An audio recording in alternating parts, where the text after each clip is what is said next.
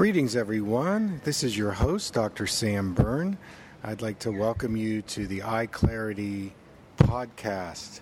And this is a, a show that offers uh, cutting edge information on holistic eye care, eye health, and wellness. So, today's show, I'm going to focus on glaucoma. We've received three questions, and so let's just jump in. Uh, this first woman, her name is Jan, and she first had her eye pressure reading checked in January of 2018, and the right eye was 24 and the left eye was 26. She went back about a month later, and it was 22 in the right eye and 26 in the left eye. She's very concerned about the increased eye pressure. This is something that's just arisen in her eye health, and she's asking what can she do about this? What's the direction that she would recommend I take? Well, first of all, I would cultivate a relationship with your eye doctor so that he or she can not only check your eye pressure, but really examine very closely your optic nerve health and your peripheral vision or your visual fields. Because those are the three indicators that you want to look for to see if glaucoma is actually the diagnosis, and if it is, how is it affecting your optic nerve health? Because the key in any kind of a glaucoma suspect is to protect your optic nerve health. And there are loads of ways to do that, but you want to first of all get a definitive diagnosis. And uh, sometimes it takes going to your eye doctor a few times uh, and having them check the pressure, but the, the pressure is not the only uh, measurement to go by in terms of diagnosing glaucoma. In fact, there are lots of people out there with normal pressures but have glaucoma, and there are people with high pressures that don't have glaucoma. Now, in terms of some of the causes of what's going on in your situation, I would look at a couple of things. First of all, uh, I think it's really important to look at things like inflammation in the body. Uh, what is your dietary absorption like? Are you suffering any inflammatory response? Number two, I would look at your metabolic health, especially thyroid and adrenal health. Uh, if um, you're in menopause, uh, this can also contribute to um, symptoms that look like glaucoma. So you want to check those things out. Number three, uh, have you had any physical trauma to your eyes or your body in the last six months or a year? Sometimes, if you've had an ocular trauma or even a head trauma, this can actually disrupt the normal uh, fluid production or fluid flow in the eye. So you want to rule that out. The next thing I would take a look at is heavy metal toxicity. Uh, over the years, I have found a correlation to glaucoma suspects and people with high levels of mercury, lead, magnesium, uh, um, uh, manganese, and, um, and other heavy metals that you could have been exposed to. And so, again, you might uh, go to a functional medicine doctor and have them do a battery of tests to see what's going on with your dietary absorption, what your heavy metal issue is, um, and if you do have heavy metal toxicity, um, if you start uh, getting rid of the heavy metals, sometimes that can actually um, bring your eye pressure down and give you more resiliency in your optic nerve. Uh, next thing I would do would be to um, to make sure you're getting enough of fats and oils in your diet. These are the good fats, the healthy fats. The optic nerve requires a lot of good fats in your diet. And I would probably, if I were you, I would take a look at, you know, maybe reducing or eliminating the gluten, uh, dairy, sugar. Those are three um, components that actually can reduce eye health and create inflammation in the body. So let's say that you have been diagnosed with glaucoma, and the first line of defense is using uh, eye drops uh, these are pharmaceuticals, and they work actually really well uh, for controlling the eye pressure. But then I would start, um, you know, upping my antioxidants. Um, if you could do it through food, that would be better. Uh, but certainly vitamins and supplements and some of the ingredients I would recommend would be lutein, zeaxanthin, beta carotene, vitamin C, vitamin E, uh, quercetin, bilberry, taurine, and then your trace minerals, you know, things like selenium and chromium, magnesium.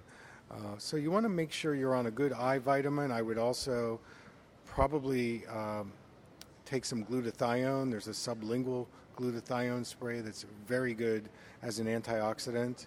Um, certainly, in terms of eye drops, the MSM eye drops that I use uh, are a sulfur based eye drop that actually work synergistically with glutathione.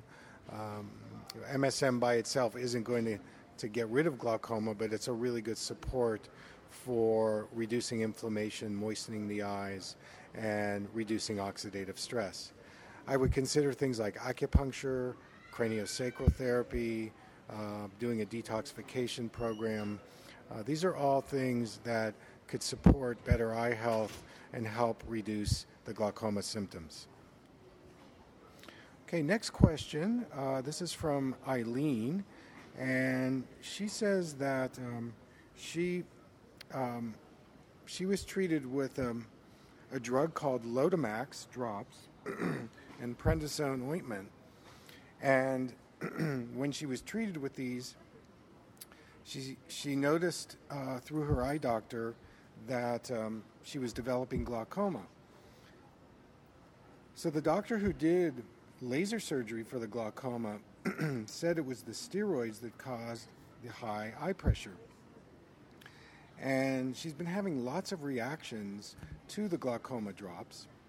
She's also had laser surgery for a hole in her retina, and she would like to know what eye drops would I recommend uh, for um, supporting her condition. Well, when you start taking steroids, um, a couple of things happen. First of all, uh, what it does, steroids actually reduce the connective tissue health of the eye and the body.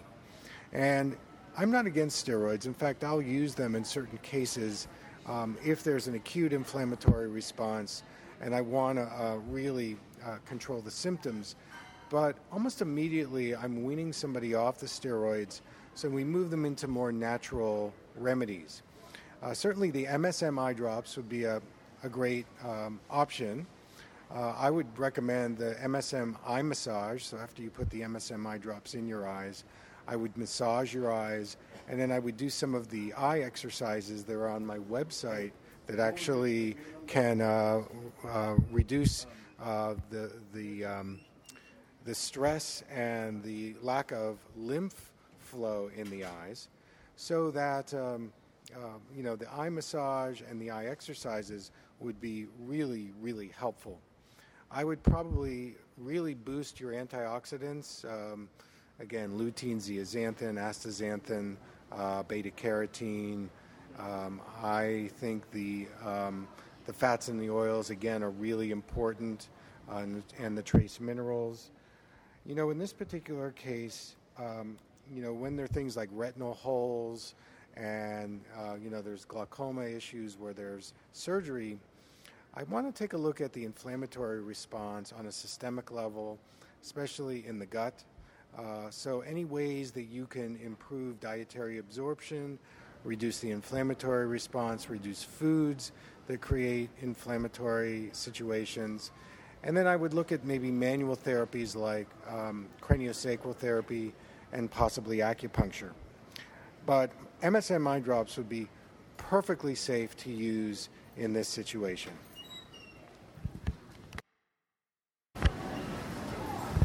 Okay, the third question has to do with um, a lady who's writing about um, having been diagnosed with something called bilateral narrow angle glaucoma she also has been diagnosed with macular degeneration and cataracts.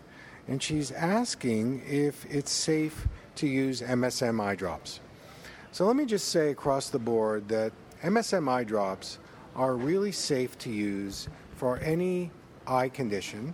Um, MSM is a naturally occurring organic sulfur ingredient, and it shouldn't be confused with sulfa drugs, which are different than the trace mineral sulfur. And um, with these particular diagnoses, and I'll talk about narrow angle glaucoma in a minute, but with macular degeneration and cataracts, there's definitely oxidative stress and a lowered circulation. The vascular system in the eyes is in a starvation state. so there could be a dehydration, there could also be malnutrition in terms of the absorption. Um, so my recommendation would be first of all, look at the gut, look at, uh, again, the intestinal health. This is where I would go to a functional medicine doctor. I'd rule out things like parasites and mold and um, uh, candida and just overall uh, inflammatory interferences in the intestinal system. I clean that up. You're probably going to start detoxing the body, so you want to make sure you're getting a lot of really good antioxidants. I think about the rainbow diet. You know, the, the, the more variety you eat in terms of your vegetables, making sure you're getting enough fiber.